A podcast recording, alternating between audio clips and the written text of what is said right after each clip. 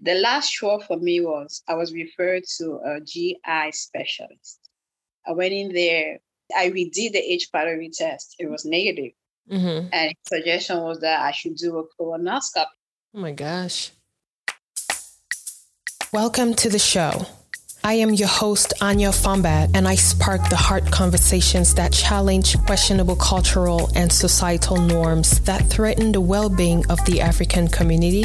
And I also share stories about growing up as Africans in Africa and in the diaspora.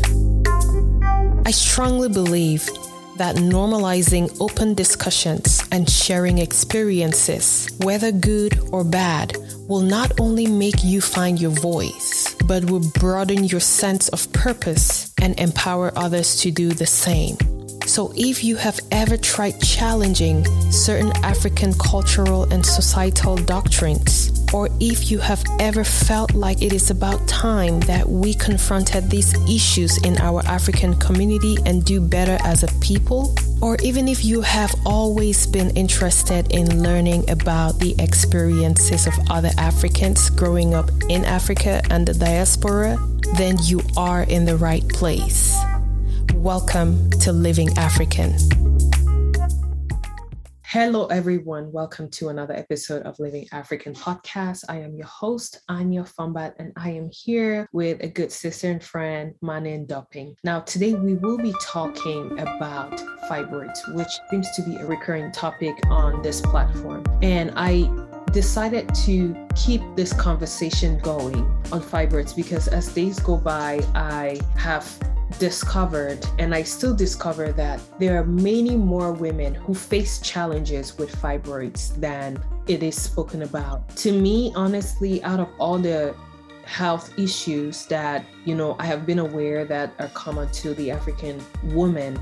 I feel like fibroids is the most popular but the least spoken about. So i have made it a mission on this platform to bring this topic as often as i possibly can because i feel like many more women have to feel comfortable talking about it and we have to take away the stigma that surrounds fibroids. Because i've also come to learn that when a woman says she has fibroids the first thing everybody thinks about is her ability to conceive her ability to have children. And maybe some men may get scared of that and shy away from pursuing a woman who has fibroids and stuff. And I want to really debunk that narrative because that is not true. You can still have fibroids and have children and have them normally without any kind of intervention. So, I just wanted us to further discuss this topic and give various perspectives with respect to it. And I'm super excited to have Mane on here who will give a very unique approach and perspective to fibroids and how she handled that situation. So I want to welcome you here, Mane. I am really, really excited to talk with you today. How are you doing today? I'm doing great, actually. And thank you for this opportunity to share my story and um, to say that this is the first time that a lot of people will be hearing that I have been challenged with fibroids since I was initially diagnosed in 2014. Yeah. And um, I think you probably are one of two people aside my immediate family to actually, you know, hear the story because oh all God. of them have been like, you know what, this is my story and I got to handle it the best way that I can. I know. Wow. So to say I'm honored is an understatement. And I know that I will definitely identify with parts of your story as someone as well who has suffered with fibroids as well. So I look forward to actually learning a lot from your own experience and being inspired as well. Now let's take it, you know, a few steps back. Can you like introduce yourself to our guests to know more about you and, you know, just about you on a personal level? Okay. So my full first name is actually Manenke, but I go by Mane because it's the short form of the first name and it's easy. Yeah. So it's Manenke Ndoping, originally from Cameroon. I moved to the US in, hmm, I can't remember the year, but I was 18 when I moved to the US. Mm-hmm. Undergrad, I studied psychology. And the reason I'm actually mentioning that is because that journey actually helped me to you know, manage the challenges I came to face when I learned about, you know, certain health conditions Mm-hmm. So after an undergrad degree with psychology, I moved on to get a graduate, um, a master's degree in occupational therapy. So I have been practicing as an occupational therapist for six years. And in the course of that journey, I have, it has been a continuous learning journey from, you know, undergrad in psychology, practicing as an occupational therapist. Wow. Thank you so much for sharing. Now, how did you know you come about being diagnosed with fibroids? Like, what warranted you to check yourself? Like, what actually happened before we came to that realization that you know, hey, this could be fibroids? Okay. So in 2000 and okay, when we initially came to the US, we had to do these how you call it? I think it's wholesome checkup where they had to check a bunch of things in order to get us into school. But when I came in, I think I was 17 or 18, and initially they thought I would be going into 12th grade. But mm-hmm. when I was screened out, I went in straight into college. Well, so we had to do all this tests. And then the person who did the test, the doctor who did the test, he said, I would recommend that as a wellness checkup, do an annual physical, which is something which back home we don't have or we don't do. Mm-hmm. So that is one thing that stuck with me. So in the following year, I did my annual checkup, 2008 and 2008, 2009. I can't remember the exact date, but mm-hmm. I know I moved to a four-year college in 2009. And I used to have these frequent headaches, and I could not understand why. Now, as someone who was interested in the healthcare profession, my initial thought was, oh, do I have a brain tumor? Hmm. And I was like, no, I haven't done my annual physical for the year yet. How about I go do it? Yeah. So I did go do it. And then they found out I had low blood sugar. So my primary care at the time was, well, just have like candy bars, you know, ready to eat when mm-hmm. you feel like your sugar is low or eat it two to three hours after your meal so your sugar doesn't drop too low before you get to eat it. Mm-hmm. So now as as a young person back then, excited about the, you know, the past you just, you know, eat candy because hey, it's the doctor said. So that's what I did. But I found out it wasn't helping me because I would eat maybe breakfast or lunch. Then two hours later, I'm looking forward to eating the candies so I don't have the headache. Mm-hmm. But then thing I later learned about chocolate, especially if it's not dark chocolate, is that it raises your blood sugar mm-hmm. and then it drops. So you have the sugar high and then you have the sugar crash. Mm-hmm. Now, because I did not want to feel that sugar crash, I kept eating candy until it was time to eat my next meal. Mm. So I wasn't, and it was kind of affecting my school because I can't study if I have a headache or if I'm having a sugar crash. So I said, okay, there's got to be a way out of this. How can I manage my blood sugar without, you know, having this whole one on one with candy? Yeah. So back then, a Google search, you know, they were like, oh, um, you have to do a sugar detox and blah, blah, blah. So I did one, which was, you know, to fade off the candies and increase my food intake. Yeah. So I came across a research. Well, it wasn't scientific. Back then, I wasn't, you know, going based off of scientific research. I was just going off of something that could help me at the moment. Mm-hmm. So I came across a lot of um, personal stories of, you know, getting rid of candies and increasing food intake. Mm-hmm. So I did that for like a weekend. And to say that the detox was crazy, it was crazy. Mm-hmm. But I was able to fade that out and increase food intake. So that sort of helped me manage my blood sugar. So mm-hmm. the following year, I did my annual physical again. And the annual physical this time included a um, an annual pap smear, annual women wellness, which involves your pap smear and all of that. Mm-hmm. So the results came back that I had abnormal pap smear. And the next step was to do a biopsy. So when they did a biopsy, the doctor, the GYN who did it, he gave me a pamphlet that on the on the cover page, it was like a, a trial medication that was going on for women who could either have abnormal pap and were possibly diagnosed with um, cervical cancer or something along those lines. Yeah. And and the ingredients of that trial drug were like cruciferous vegetables like cabbage, kale, and all of that. So the doctor was like, review this while we're waiting for your results. So in my mind, that was scary because I'm like, what? In my early late teens, and I'm getting a diagnosis of possible, possible cancer. So with that information, I went on to do my research about the benefits of, you know, cruciferous vegetables. And I said to myself, well, hey, what's the worst that could happen if I start including these foods in my mm-hmm. diet? At least it would put me at a better chance of healing or getting better if in case that turned out positive for for whatever they were looking for. Yeah. So at this point, I didn't tell anybody about it because my family is, is a bunch of healthcare providers, you know, and I was struggling to deal with that information and I wasn't ready to receive other info. So I was like, okay, let me wait for the results. If it's positive, then I can decide how to share it, right? And say that is a possibility.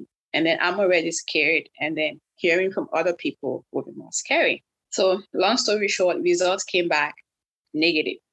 But because I had a an abnormal pap, the recommendations back then, I don't know if it's still the same now. The recommendations back then is if you have an abnormal pap, you have to do it every year for every the next year. yeah for the next three years. Mm-hmm. And then if they all come back um, normal, then you go back to doing uh, there was every other year. Every, every other year, yeah.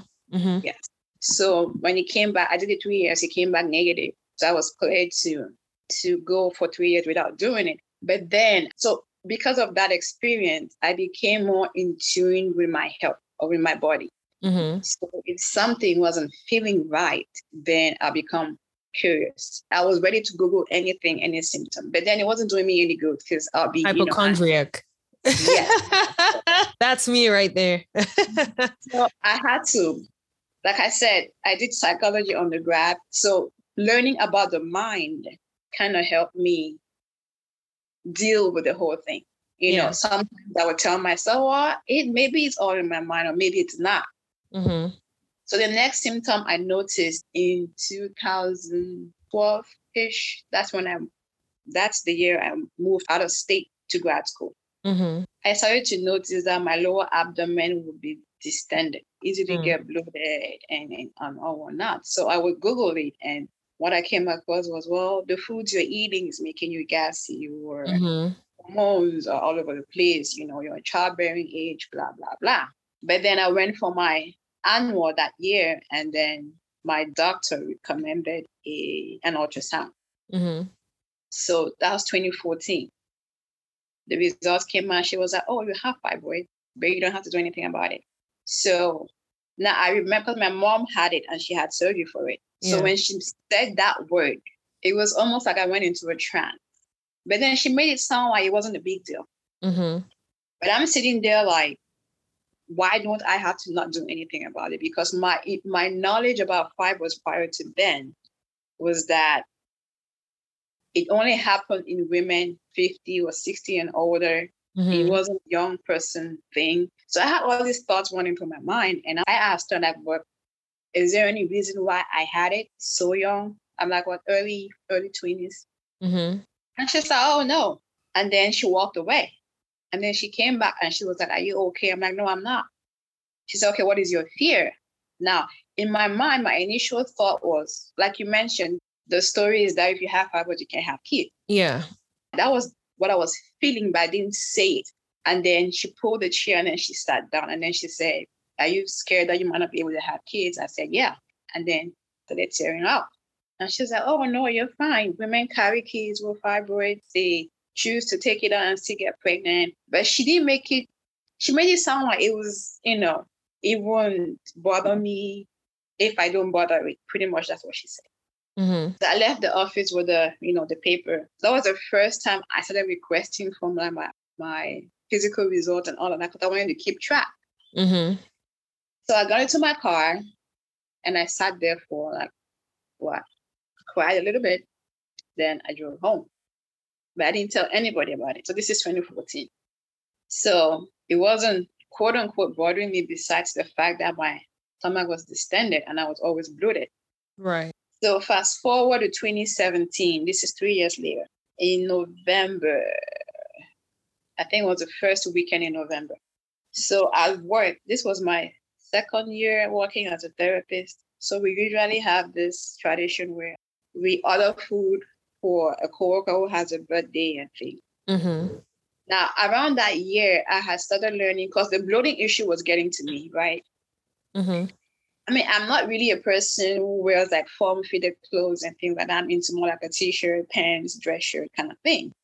But I didn't like because I felt uncomfortable. Yeah. So researching about foods that cause bloating and blah, blah, blah. And so that weekend at work, we ordered Chinese. And that same week, I learned about MSG in food and, you know, yeah. possible. So now I don't know if it was my mind playing tricks over me. So after I ate that Chinese food, I started having very uncomfortable pain. It went for like three days. So the third day was a Sunday. I said, no, this thing is not going away. So let me go to a walk-in clinic. So I went into one. The doctor kind of like he just ran his fingers down my chest and I flinched because it was hurting. And he said, Oh, you have appendicitis. Your appendix is about to explode. You need to get to the ER right now. And I'm looking at him like, okay, I know where my appendix is located. Mm-hmm. he's the he's the doctor, so let me not fight him.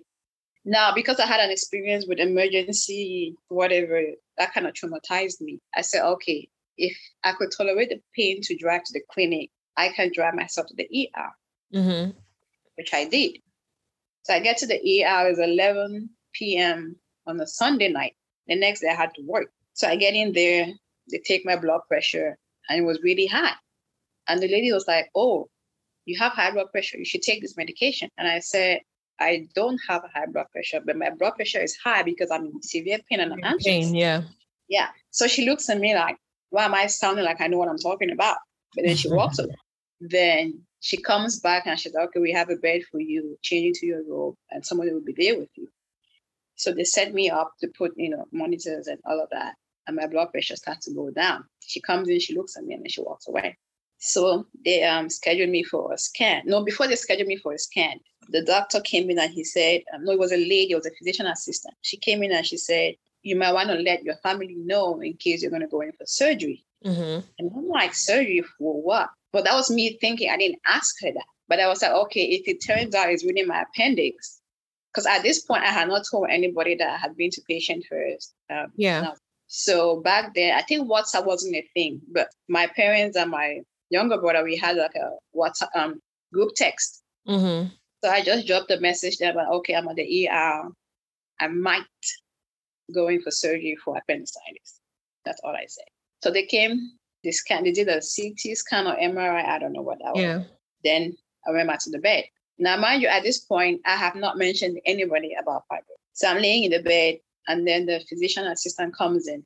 Now, this part kind of offended me in the sense that as a healthcare provider, before I provide any kind of information to my patient, and if I walk into the room, I would always ask who the people there. Not like I was trying to hide it from my family, but I wanted to be able to explain it to them, not yeah. for them to hear like that. Yeah. this lady comes in, she's like, "Oh, your results are out. It's not your appendix, but you have fibroid, and you should follow up with your physician assistant. Someone will give you pain med and will send you home." And I'm like, so my mom is looking at me like, now the consolation to me was okay, they were hearing it for the first time. So maybe to them, I'm just getting diagnosed. Mm-hmm. But I had known about it for three years, but all I was told was do nothing about it if it doesn't bother you. So the guy brings the pain med. I take it. I drive myself home. By the time I get home, it was like 2 a.m. Mm-hmm. So the next, so I took the pain. Well, no, I took the pain med when I got home because I think the medication makes you drowsy. Yeah. I didn't want to take it and then have to drive. So I drove home, to the pain medication, went to sleep, woke up 5 a.m. and I texted my boss that, oh, I can't make it to work. Then my phone, like I had like a, I can't remember how many missed calls I had. One of them was my grandma. So I called her back and she said, hmm, now what's how you come up with for people that sick? And I was like, oh. So I understand where she was coming from with yeah. that, but the way it hit me, yeah, I was like, yeah. that's what she's thinking. Because my parents didn't say anything in the house. So I'm like, if that's how she's thinking, then people of her time, yeah, her thinking that Things way. Like that. That's true. But even though I knew that women with fibroids still have kids, I wasn't in a space to explain that to her, mm-hmm. or I didn't even think that she would understand it. Mm-hmm. So when she said that, I was just quiet. So she said, "Okay, my you can sleep. You we go sleep for a weekend.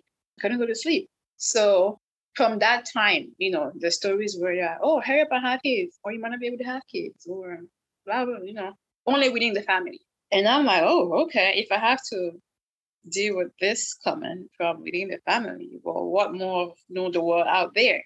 So more reason why I didn't tell anybody, you know, my closest friends, closest cousins. I was like, yeah. I'm not, I'm not ready to to deal with that information, you know, from outside people. So that's that's how I learned, re- relearned about fibroids because it wasn't the first time for me, but it was the first time. Right. Right. Wow.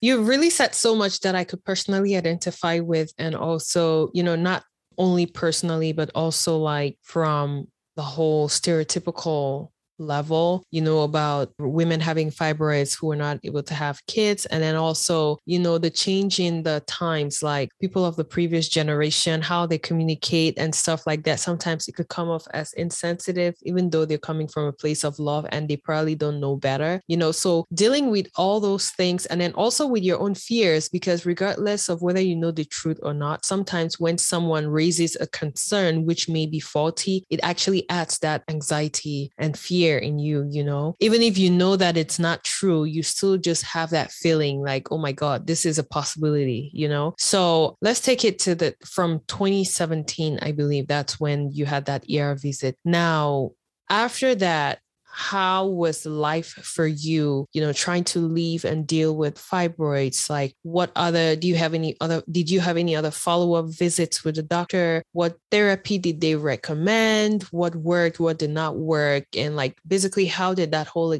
experience also impact you emotionally mentally and even with the relationships in your life Okay, so after that, that mo- when I left the ER, the physician assistant said I should follow up with my primary care and GYN. So when I woke up the next day, I called my primary care and I got an appointment. And then when I went in, she referred me to a network of GYNs. So the first GYN I saw was a guy, and he he kind of confirmed what I was thinking. And my thought was that given the the location of the fibroids. I did not think that that was what was causing the discomfort. But like I said, it's, it's not my area of expertise. So it was my mm-hmm. thinking, but I didn't voice it out. So when I went to him, that's what he said. But I wanted a second or third opinion, either to confirm that or to lead me to a different direction. Mm-hmm. So I saw another GYN, which is a guy. Actually, this network was like a, a siblings, two brothers and a sister. Mm-hmm. So I went to the other guy and he said, Oh my God, you have to get it out. You have to get it out now. And in some cases, the women have to take out their uterus. And I'm like, Okay, thank you for your opinion. Right. then I went to the woman and she said she could refer me to like a pelvic floor specialist to do mm-hmm. pelvic floor exercises. And based on my knowledge of pelvic floor exercises, I thought that it was only for women post birth to mm-hmm. kind of strengthen. That was my thinking. Mm-hmm. So I said, okay, maybe let me try that and see if it helps with the pain. But the pain, I think I tried to schedule a couple of times with the therapist, but I couldn't, I didn't actually get it going because either she would reschedule or I would reschedule. Mm-hmm. So I set out to do my own research again to see how I could help myself while waiting to actually, you know, get to see the therapist. Mm-hmm. So I think my insurance changed because um, I was on the Obamacare thing where you could stay on your parents' insurance until you were 26 or something. Yeah. So my insurance changed. I was still in grad school, so I didn't have insurance. So I had Medicaid, but it only covered, you know, certain things. Mm-hmm. And I think it covered my um my primary care. So I went back to her and I said, I'm not the expert, but I feel like something else is going, something else is causing this discomfort. Yeah she had me do an H. pylori test, which came back positive. And to me, I was like, oh, you know, something else is the issue and this is what it is. Yeah. So I treatment and then I got better and I retested. Mm-hmm. But then I could still faintly feel the discomfort. Yeah. And I just want to interrupt you a little bit to just give our listeners insight on what H. pylori is. H. pylori is a kind of bacteria that lives in your gut, that's in your gastrointestinal system. And um, sometimes when uh, you have an infection or a positive test, it could cause discomfort, which is primarily pain, like gastrointestinal pain or stomach pain in common layman's terms, you know? So that actually is kind of like a signature uh, symptom in addition to other things like, you know, diarrhea and all of that. So that's just perspective. So she did that test because she still kept feeling pain and it came out positive. Yeah. So I took the treatment and then I retested and then it was negative. But like I said, I was still feeling the faint discomfort. Mm-hmm. So I went back to her and she said, Well, how about we take a look at GERD? And yeah. she prescribed me medication for GERD. Yeah. At this point, I felt like, so based on my research, I felt like, you know, that's like an antibiotics for the H. pylori. And mm-hmm. antibiotics has a way of doing something to your system. Mm-hmm. So I felt like, do I really want to keep taking medications for the rest of my life? Now, in the in the case of GERD, I wasn't tested. Mm-hmm. So it was just like, you know, let's try this medication and see if it helps. So I said, okay, how about I research about foods mm-hmm. that, you know, gives you that feeling? Yeah. I did the research and I avoided those foods. And then the feeling kind of went away. Right. And I, again, I wanted to uh, interrupt to give perspective as well. Cause I mean, we, we, our audience, some, some of our audience, you know, they're not they don't have the healthcare background. so it's always important to try to explain the meanings of this thing. So GERD, in other words, uh, it's closely related to reflux. So when you have like reflux or, you know, heartburn, those are just, I mean, from a healthcare perspective, it's not like the same thing, but they're extremely similar. So, but in common man lay terms, um, I would just say think of it as heartburn and reflux, gastric reflux. So, um, when you have any of that, you have that discomfort in your stomach that you just want to like you keep burping and you feel like the food is coming up, or you have heartburn and all of those things. So that's basically what GERD is in layman's terms. So I avoided the foods, and then the feeling was gone for a little bit and came back. Mm-hmm. And I went back to primary care. So this time she suggested I do an ultrasound for my pancreas and my gallbladder. Yeah. And with the ultrasound, it's not as detailed. So the interpretation was possible pancreatitis, like inflammation of the yeah, and possible gallstone. So I went back to my primary care. She referred me for I think an MRI. Mm-hmm. Now, mind you, at this point, I I think I just now got insurance from for my job, and the the my copay was eight hundred dollars. Mm. I'm like, wow, okay.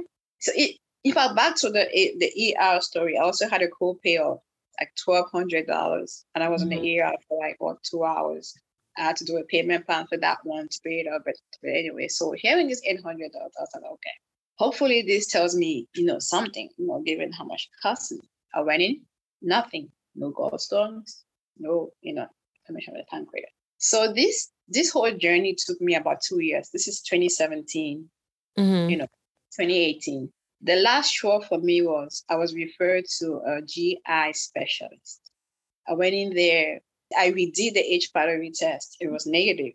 Mm-hmm. And suggestion was that I should do a colonoscopy. Oh my gosh. Now, I read about colonoscopy and whew, I was like, Lord Jesus, it's been yeah. two years. There's, there's got to be a way out of this. Mm-hmm. So in my research, now I was leaning more towards like more scientific like research, not so much personal stories. I mean, even though the personal stories were helpful, I feel like the health journey is different for different people. Yeah. So I said, okay, I'll hold off on the colonoscopy and let me change my my my diet, my my lifestyle, pretty much. Mm-hmm. And in my research, I came across chronic inflammation. Mm-hmm. It's it's pretty much the underlying cause of a lot of medical conditions, including including fibroid. Mm. So I learned about how to you know limit or eliminate certain things and increase the intake of certain things. And two years later, I started to feel like myself, even though the bloating was still there. Right. And I was like, okay, I can, I know I've lived with the bloating for a number of years, but two years later, this whole discomfort is no longer there. I can, I know I can live with that for, for that. So the lifestyle change is kind of what I would say, helped me manage the symptoms. Mm-hmm. Because I also read that fibroids can cause gastrointestinal discomfort. Yeah. Depending on where it's located and depending on the size. Yeah. Yeah. So that change, I would say, has been the most help or the most relief I have received from it to the point that, and also losing weight. Because I, mm-hmm. not like I was obese, mm-hmm. but American BMI's standard, I was overweight. Mm-hmm. Mm-hmm. But it was harder to lose weight because the foods that we eat, especially for women, yeah, increases our hormones. Yeah. And fibroid for now, I'm not licensed to diagnose, but I have read too many books to count, like books from medical doctors, from I have attended, you know, seminars about food and all of that. Yes. There is and there is a hormonal imbalance linked to fibroid as well as other conditions women face from PCOS to endometriosis and all of that. Yeah. Learning about that helped me to make certain changes. Yeah. To manage the condition. Right. So I would say that that's one thing that has um, helped me manage the symptoms and sort of slow the growth. Yeah. And earlier year, I did the follow up, you know, ultrasound. And when the doctor was reading the results, she said, there's a little shrinkage, but you still need to get them out. And I told her to repeat because I had not, it was the the results were through um was virtual. Mm-hmm. So I was like, oh wait, because that was the first time in how many years I was hearing that they're shrunk. Yeah. And uh, how big were they before when you were diagnosed in the ER? Well, I don't remember exactly what size they were in 2014, but in 2019, there were three large. There was a 10, 10 centimeters, no, nine centimeters, seven, seven and five point something. Mm-hmm. And then when she read it, the two big ones had shrunk like a centimeter or, or so or more, mm-hmm. but the smaller one had not shrunk. Mm-hmm. And to me, that was sort of like a relief that whatever it is that I'm doing is either helping manage it, right, or slow the growth or shrink it. Right, right. And I literally cried. Like I was like, whoa, because it's it's been challenging, especially the week leading to my period and the week of my period. It's I go from having a six packs in two weeks to looking six months pregnant. Right, right. It's it's like I'll wake up one morning and I'm getting ready and I'm oh wait a minute what happened then it clicks that oh you have fibroids when you're bloated. Right. So it's it's like talking myself through. I'm like oh it's two weeks you'll be fine. Oof. I'm just tearing up thinking about it. I know, I know. It's it's been so uncomfortable to the point that say there'll be an event and I'll be like, yeah. oh, give me the date, you know, because I have to look at my calendar and see, okay, where does this fall mm-hmm. on my cycle and see if I can handle. Because sometimes it comes with so much hormonal imbalance that, yes. oof, I I just don't want to be bothered. I want to be left alone. Yeah. If the event happens to be the week prior to my period or the week of my period, I'm just like, you know what? Let's see how I feel on that day. And if I can mm-hmm. make it up, if I can't make it, now I really didn't tell people why. Couldn't. I just would not show up. Now, if somebody asked, I'd be like, oh, I know, I was just tired. And I think that one of the greatest challenges, especially with women, is that yeah. there's the assumption that, or other women looking from the outside. When I say, oh, I'm tired, and they'll look at me like, why are you tired? You're not married, you don't have kids. So why are you tired? Right. So like, I get it. I get that having kids is exhausting. Mm-hmm. But you don't. There's more things what, that cause tiredness than having kids, obviously. You don't know what people's lives are like for them to feel. So it got to a point where I wouldn't even say I'm tired. I'll just say I won't say anything. I'll go to events, show my face, and just disappear. And then they'll be like, "Oh, we didn't see you leave." I'm like, "Well, I had to leave." Yeah, yeah. I I stopped trying to explain why I couldn't mm-hmm. show up or why I couldn't leave. And in as much I was in as much as I deal with those challenges, one thing I find, or one thing I tell myself is because I read other people's stories, right? Mm-hmm. And their symptoms are so bad. I'm like, whoa. Like I don't have pain. Mm-hmm. Like I don't have pain with it. I only have the bloating and the, the discomfort and the um, and the discomfort is almost like I feel like somebody is squeezing me. Yeah, the tightness. Like yes, mm-hmm. that's what I feel, and the, the tiredness, of course. So I get so tired so easily, and then when I'm not like the two weeks you know, away from the period, the week before and the period week is I have so much energy to the point that because I do fruits on the side, you know, because yeah. of the fruits have been to me, I do it on the side for events and and you know, I will pick up a watermelon with one arm, you know, and wow. it. Yeah, I will haul five watermelons up three flight of stairs. I have that energy. But when it comes to that period, I'm just looking at people like people even talking too much. Yeah exhaust you. Yeah, yeah. But That's interesting.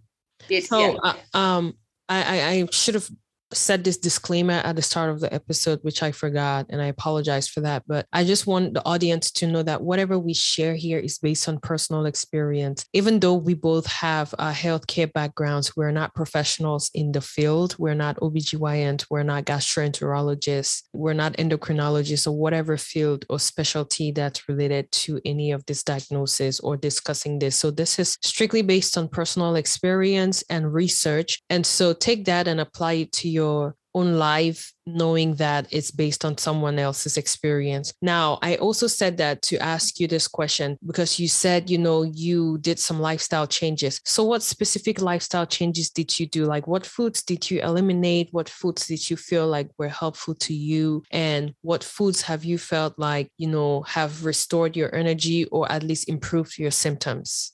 Okay. The broad food groups I had to eliminate include meat, red meat especially, mm-hmm. chicken, and fish if it's not wild caught. Mm. And um, dairy, dairy, cheese, yogurt. Now, this is based on personal, well, not re- not scientific research, but there are reports that mm-hmm. egg yolk. Yeah, the yolk of an egg. It has a lot of yeah, pretty much animal products because yeah. they are raised with hormones, mm-hmm. especially in the US. When we consume them, be male or female, it mm-hmm. influences our natural hormonal balance. Mm-hmm. But it's more in the case of women because our hormones changes throughout yeah. the month. Yeah. So if you're consuming artificial hormones from animal products, you know, it does that thing. So the broad group is animal-based product yeah. to eliminate. And then processed foods and carb, you know, white bread, white pasta, processed meat, ham, you know, salami, and, and all of that. Yeah. So that's the broad, the broad group. Yeah. Then you have sugar, you know, artificial sugars, artificial sweeteners. Those are the things I have, which is challenging because I feel like the early, you know, when I first had the low blood sugar thing and I was, you know, feeding off of Kit Kat was my favorite. Mm-hmm. So I kind of feel like I developed a sweet tooth that it's it's hard to completely eliminate those things. Now I don't buy them, which is how I am able to discipline myself. Mm-hmm. But if I happen to be at an event, you know, there was a birthday party that I oh, how can you not eat the cake? Now sometimes I won't eat it. Yeah. Sometimes like, you know what? I just want a sugar. Yeah. But the thing that I have learned over the years with um, eliminating or limiting these things is that when I do get to eat this cake or sugary thing, the moment it hits my uh, my tongue, it's mm-hmm. almost like my whole body sh- kind of like shrinks. Yeah. It's almost like when you stay away from certain foods for so long, yeah. Eat, it's like your body is talking to you, like you know you shouldn't eat this. This is what's gonna happen. Mm-hmm. So it's it's been that you know challenge of you know avoid it, then you eat it, then it's like you drop and then you come up. And there have been some some months that I'll be so good that I won't feel as bloated. Mm-hmm. And I'll be wondering, oh my God, what's happening to my hormones? Are they balancing out? Because I've been so used to being uncomfortable yeah. or imbalanced to the point that when I get to the week prior to my period, the week of my period, and I'm like, oh my God, what's happening? You know, mm-hmm. it, it's been a roller coaster kind of journey. Right, right. Thank you so much for sharing that. Um, and that's basically a familiar diet that I have also read about in terms of, you know, just improving diet to to improve the outcome of fibroids because as we speak, based on my own research, and I I believe also based on facts, there's really no specific cure for fibroids per se. And I feel like, you know, even the diagnosis and stuff like that, your story that when, when you spoke about, you know, the first time when they said, well, not the first time, but when you went to the ER and they were talking about appendicitis, that's really familiar because I've spoken to someone again before who actually was misdiagnosed as having appendicitis to the point that they actually went and operated upon her. I don't know if you've listened to her episode yet, Hilda. Yeah, she was operated for appendicitis and she had fibroids you know. Even when i was pregnant i don't know if i had mentioned this before but when i was pregnant with my baby because i have fibroids and i was considered my pregnancy was considered high risk i had two fibroids which initially were small but with the pregnancy and the spike in hormones they grew because they fed off of those hormones. And um, so i was being monitored closely but there was one time when i think i had like a fibroid degeneration just a little bit which is one of the most painful experiences i've ever had. Like that pain pain literally woke me up from sleep and I had to go to the ER when I was like six months pregnant. And I was in so much fear. And the first thing that was said was that it could be a pos that I was checked for actually was for possible appendicitis, you know. So I freaked out because I'm like six months pregnant. If I have an appendicitis, I would have to get operated upon. What's going to happen to the baby? But fortunately, or I don't even want to say fortunately or unfortunately, but in terms of the saving the baby's life, that was a fortunate event because it was just a fibroid degeneration, which was extremely painful. And fibroid degeneration typically happens during pregnancy when, let's say, you know, with the hormones and everything, the baby feeds off of it too. So it's like the baby fighting with the hormone. My little trooper apparently was sucking out all the food. And when the fibroids are starving, then they keep, they, they start dying or degenerating, you know? Uh, that's just the easiest way to put it. So, but that's extremely painful. And that's, that was a scare that I had when I was pregnant it's one of those things that it can easily be misdiagnosed for appendicitis and a lot of women have probably been operated upon or misdiagnosed you know? So it's a very complex disease that even in current times a lot of health professionals still have that difficulty trying to put their hands on like the cause or the treatment. Because a treatment apart from you know like just opening you up to take it out and stuff like that which does not necessarily mean that it's treated. It could still grow back, you know? Yes. So that's one of the struggles that we face. And because of all these gray areas, that's why I felt like it was very important for us to have this conversation and talk about it. Now, um, when was the last time you had your last scan and what was the outcome? So that was March, March of this year. Mm-hmm. And that's when I learned that for the first time in since 2014, they were shrinking. Mm-hmm. But before that, I had it the year before, and they were pretty much the same size. Yeah. Because um, my primary care recommended I do scans every six months to one year just to monitor it. Mm-hmm. And each time I always ask for a copy of the results because when I did the one last year, because I felt like I had really put a lot of effort into my lifestyle change last mm-hmm. year. And even though hearing that they had not grown was positive, mm-hmm. I still felt like I wasn't doing enough. Yeah. And, you know, beating myself up and all whatnot. And at the beginning of this year, I'm like, okay, what's what's one more thing that you know I can try? What's one more thing that I can do differently? And stress actually alters our hormones and yep. hormonal imbalance mm-hmm. is linked to fibroids. So I made it a point to because it, it was amazing to learn about the things that we think that they're everyday life, but yeah. they're actually stressful. Mm-hmm. Something as you know, in fact, it's it's hard to like you know figure it out off the top of my head, but something as simple as deep breathing, you know, it helps you yep. relax. Yeah, it helps. I actually learned that, you know, when work gets stressful, I kind of like tense up and I hold stress, you know, around my neck mm-hmm. and all that, you know, and then learning to release that. Another perspective I came across, like I said, I'm not diagnosing or anything of that sort, is that there is the school of thought that as women, we tend to carry, you know, carry kids or carry mm-hmm. family. That mm-hmm. whole emotional pent up energy mm-hmm. that we don't know how to express it. You know, yeah. stop within us. And, and that kind of took me back to my initial thought about fibroids only happening in older women because yeah story I had heard was that when women are done having the kids that they want to have, they still have these hormones going through them, and because it's not going towards you know making a kid, mm-hmm. it just collects in there and you know, you know forms whatever it does. And I've actually gone into a lot of natural health or natural healing thing. Mm-hmm. And one thing I learned is that the liver is actually kind of your brain, kind of your second brain. Yeah. And it's like the powerhouse of the body. Yeah. You have to optimize the foods that we eat, either overwork the liver and make it hard for it to eliminate toxins. Mm-hmm. So it just stays in the body. So one thing I learned about fibroids is that people with fibroids, not all, in most cases, they have high estrogen. Mm-hmm.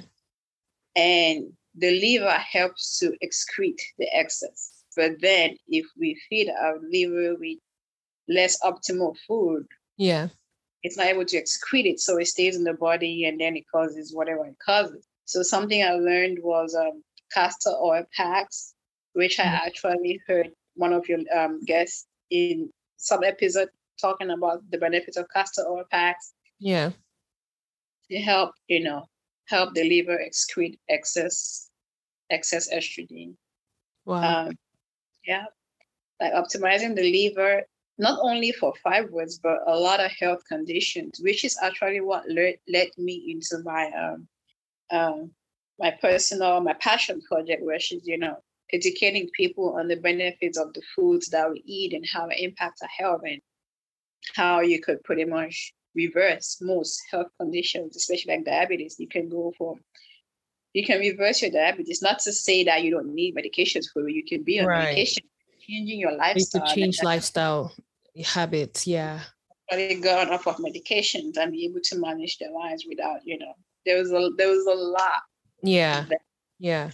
Thank you so much for sharing that. Actually, I was going to, you know, just ask about the passion project and, you know, also before that i was also going to ask about you know what advice will you have for other women that are facing these issues which you kind of like bundled potential responses to both questions in one but is there any other additional information or any message that you would like to pass or share with the audience i think that we have to be our own health advocate. advocates yeah meaning that yes you have to seek for professional help and also do your own research and, and mm-hmm. ask ask questions from a point of wanting to understand better not so much to want to prove a point because and i think and I, when i say this i think back to my own experience of you know asking questions i'm like okay what does this mean you know how does this present itself you know what can mm-hmm. i do differently or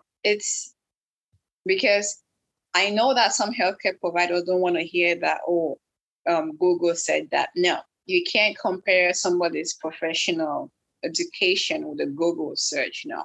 Yeah. Just ask, just ask, say, okay, what do you think about this? Right? Without necessarily mentioning that, you know, you went to Dr. Google. And um, and for the most part, our healing is really in our hands, right? So even mm. if you decide to do medications, or do surgery in this specific condition, like you said, they go back, which yeah. means that there is an underlying issue that we, that has to be addressed mm-hmm. in order to prevent it from going back or slow the growth of it. Yeah. There are some women who end up having, you know, some stories I have read where doctors would be like, you know what, the only solution to this point is to take out your uterus. I don't know about that, but now in right. certain conditions, right? Um, like Viola Davis, I haven't read her yes. entire, but I I came across a little snippet of it where, in some cases, it is life threatening. Yes, life threatening. Had to take the uterus out. Now, mm-hmm. I feel like I don't know if she had the option to, you know, visit lifestyle changes. I don't know that. Yeah. But I feel like because for my greatest fear is that, like with the whole appendicitis thing, my fear was that what if they opened me up for appendicitis and it wasn't appendicitis? Right, right. right? And and I, I want the option of trying natural, natural health, you know. Mm-hmm. And not so much is being spoken about lifestyle change. Yeah. It's always like, you know, take this medication, you should be fine. Yeah. Not yeah. my my understanding of medication is that it numbs the symptom. Yeah. It's like a band-aid, right? some cases you might need to numb the symptom for a little bit in order to understand the underlying cause. Then you mm-hmm. do the lifestyle change and then maybe get off the medication. Yeah. But just be on medication for for your for, the life of your life, it's almost like medications do have side effects. You know? Yeah. Yeah. So build up and maybe create a different thing that you need medication for. And this is like a, a ripple effect. Right, right. So, and I'm not saying this to say that lifestyle change is any easy. No, it's not. That's true. And sometimes, because I love chocolate, like I have a sweet tooth, I put it out mm-hmm.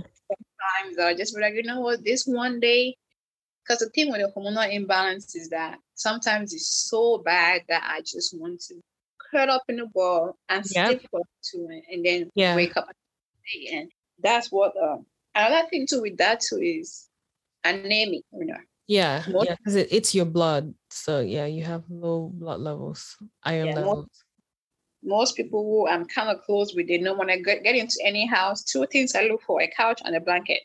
Right, right. Yep, I'm yeah. always cold too. But the funny thing is that when I do my blood work, I'm not anemic. It's not sure. Well, this last year it showed anemic for the first time, but then I got on iron pills. Right. And then um I redid it, the iron was up. So now I looked for foods that, you know, help improve your iron. iron. Yeah. Yeah. That's what I feed off, just so that I don't have to, you know, be on medication for the rest of my life. But either way, I could I could think back to, you know, times where I'm just cold. I can't explain when I'm cold, why I'm cold. And people always be like, oh, she's always sleeping. She's always wrapped up in the blanket. But like I said, I, I didn't feel like explaining why. Because right after dealing with, you know, family, we're like, oh, you might not have kids, and blah, blah, blah. I don't hear it from anybody else. Mm-hmm. An incident I walked into, um, there was a house party, house party. Now around my prayer, I tend to wear loose fitting clothes or black, even when I'm not yeah. on my period. Yeah. Like it makes me feel like I'm constricted. Mm-hmm. I want to feel loose. So I walk into this event and this girl said, hmm, What are you hiding in there? Now, my initial thought was to say, "Oh, it's not your child, it's not your relative." Like I was, I wanted to get back at her, for her to feel the way that I felt by her coming. Yeah. But I said, well, it's not like it's your brother's child or your boyfriend's child or your father's child. Like I have the ability to get, you know, I mean, it's not usually needed, mm-hmm. but sometimes that's what hits me first. Yeah. But then again, I'll just say I'm just bloated. That's all but because it's almost like it's a normal thing to be bloated, which is not.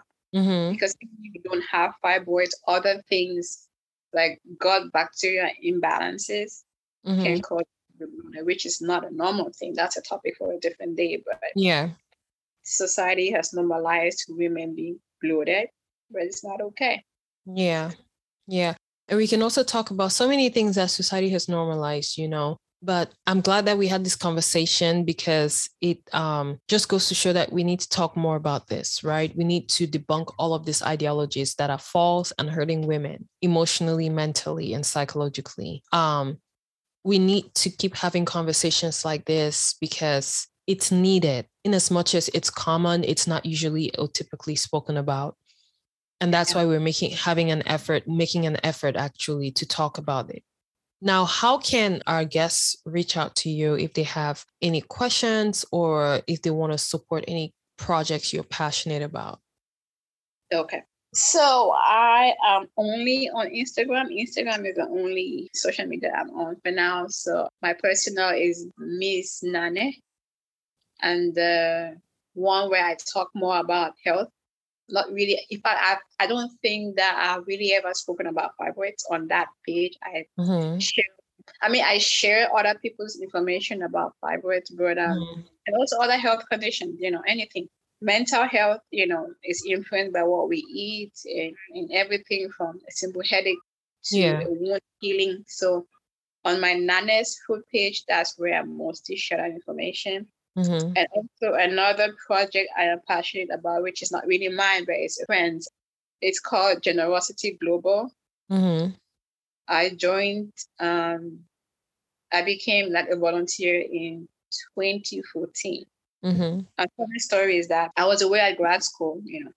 I actually went to grad school in that state because I was running away from family, you know, all this mm-hmm. pressure, you know, get married, have kids. So I didn't want to hear it, you know. So mm-hmm. I felt like, you know, being out of sight, I hear it less. Mm-hmm. So in that isolation per se, I just, you know, one day in my room, I was like, God, show me how I can be part of something bigger than me. Mm-hmm. And then there used to be this um, book club that used to happen by phone. So I hopped on the book club, and there was this guy talking about, you know, it's what he does in the community, which is feed the homeless um, every month. I think second Saturday of the month. It only happens in Maryland, Baltimore. Mm-hmm. So I was sharing that kind of spoke to my heart. Mm-hmm. I became a volunteer in 2014. Every year he has an annual fundraiser mm-hmm. with the money goes towards building wells in African countries, providing water in areas that there is no water. Mm-hmm. So initially, it started off as Selfless Saturday, a friend to the homeless. So they provide resources, food to people who are homeless in the Baltimore area. Then it merged into providing water, um, mostly in African countries. And mm-hmm. recently, it became um, he added so his wife um, so his name is Rich Aqua, mm-hmm. and then his wife is Erica. So they added a different branch, which is um, Generosity Global Women. Actually, this shirt I am wearing mm-hmm. is from that. It says there's purpose behind it, period. Mm-hmm. Now, this one actually speaks to me personally because for women with fibroids, in certain cases, you have like heavy period, right? Mm-hmm. So when I attended the recent, I think so I've been attending every uh, mission ball since 2014. Mm-hmm. When I attended the recent one where he talked about how they were training, um, teaching women how to make reusable pads, mm-hmm. it was kind of heartwarming because it made me wonder what women in that part of the country who don't have access to sanitary products. Mm-hmm. Maybe dealing with fibroids and have heavy bleeding, mm-hmm. and they don't have, you know, so this this project actually provides that for them, even if they don't have fibroids and you know they're just having the normal normal menstrual cycle. So mm-hmm. this this one is actually um it actually, you know, it speaks to me personally. And um I feel like it's it's almost like well, this is my personal opinion. I feel like sanitary products should be free in the US because as mm-hmm. women we choose to, you know, have a yeah so we shouldn't have to pay. We have no that. control over it, right? Story yeah. for a different day. But, at um, least it should be covered by insurance. Exactly. Mm-hmm. Yeah, because those those things are expensive. Because mm-hmm. one, one change I had to make to was switch from using generic periods to using organic. I mean, generic sanitary products to using organic because another research I came across is that um, sanitary products, especially in the US, I don't even know if I want to say this, but it's it has a lot of things in it mm. that is not safe for the body. Let me put it like that. Mm. Like if you read the ingredients or whatever it's used to make a mm. Generic, I don't want to use any names because mm-hmm. generic versus organic or mm-hmm. made, made by a woman, mm-hmm. the stories behind it, you tend to and I can say that I feel a difference, you know, when I switched from generic everyday periods, I mean, mm-hmm. sanitary products too. And it's no, it's not cheap, but the benefits I feel health wise, mm-hmm. and like I say, insurance should be paying for that too, because yeah. this is a lifetime thing, or it's, it's a, a number of years of having to go through that. Yeah. It should, That's it true. That's true. That's really a food for thought. But thank you so much for sharing all of that. And I hope that you can share that information, like everything you've shared with me, your contact, contact to, you know, projects you're passionate about. And we're going to add that in the, in the show notes for this episode. Now, I really, really want to thank you for sharing your story. Your voice is very needed. Your voice adds to our attempt to keep these conversations going. And um, I truly appreciate you taking out your time to speak about your experience. It's not the easiest thing, especially in the African community, but I'm glad you let it out. And I really hope that other women in our community can be inspired by your story and understand that they're not alone and also try to keep the conversation going either on this platform or within their circles. So I just want to really thank you. I don't know if you have any last words to offer before we we round up. First, to really thank you for this platform because, like I said, there's like for people who know me personally, I I seldom talk. I'm always the listener or the observer. But after just from the title of your podcast, when I first listened to the first episode, I don't remember what episode that was, but it spoke to me. Like I have a story. I mean, I have stories in different aspects of my life, but I felt like this particular story is is um is what I need to get out there. And just from the title of your podcast, it made me want to share that story, which, like I said, you might be the second, besides my immediate family. Immediate family, yeah. You're probably the second person to hear it from me. And also, um, just listening to the other interviews, like I, something I've also learned in reading is that some people only share their stories with people that they have found that they can handle the information. And and I must really say that, like I said, I'm an, I'm an observer. I'm an I have a psychology, you know, I'm yeah. You make it easy for people to want to share their story, right? And I listen to a bunch of podcasts, you know, by Africans, by Cameroonians, and for whatever reason, I felt like if I wanted to get my story out there, your podcast will be the platform that I want to get that story out there. And that's when I reached out to you. And a different aspect, you know, there is another thing we have in common, which is a sibling with disability. Yeah. So I felt like there is a lot of connection there. Yeah. So there is a mm. to to want to share this story. And I don't know for other people, but listening to the other stories about fibroids, I was like, oh wow, people really have it challenging. Like when I listen to other people's stories, I'm like, you know what? Yes, my challenge is my challenge, but there's a lot to be grateful for. Like I said, I don't have any pain. Yeah. No pain. It's all about perspective, right? Yeah. Yeah. Well, thank you. Thank you so much for your very kind words. I am really honored. And, you know, there are days when I really get discouraged and I'm like, oh my God, I'm going through so much. I need to just not do this anymore. And then, like, people like you show up and give me another reason to keep going. So, I really want to thank you so much for saying that.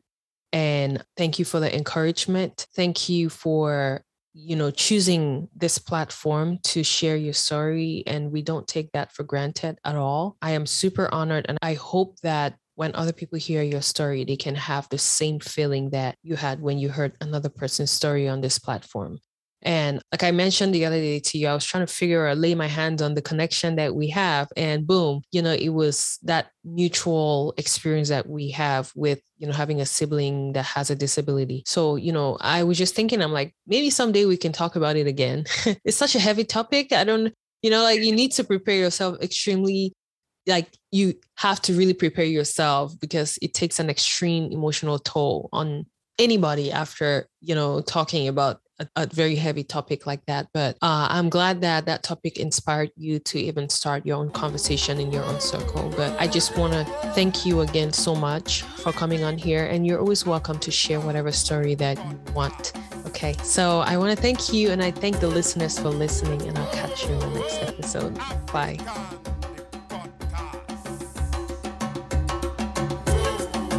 That's it for today. Thank you for listening to our show. If you want to participate in the show or find out more helpful resources, then visit www.livingafricanpodcast.com for more information or email us at hello at livingafricanpodcast.com. Also, don't forget to connect with us on all social media platforms at Living African Podcast. You can also connect with Anyo directly on Facebook or Instagram at at Anyo Fambad. Thanks again for listening, and let's not forget to be more understanding and nicer to one another.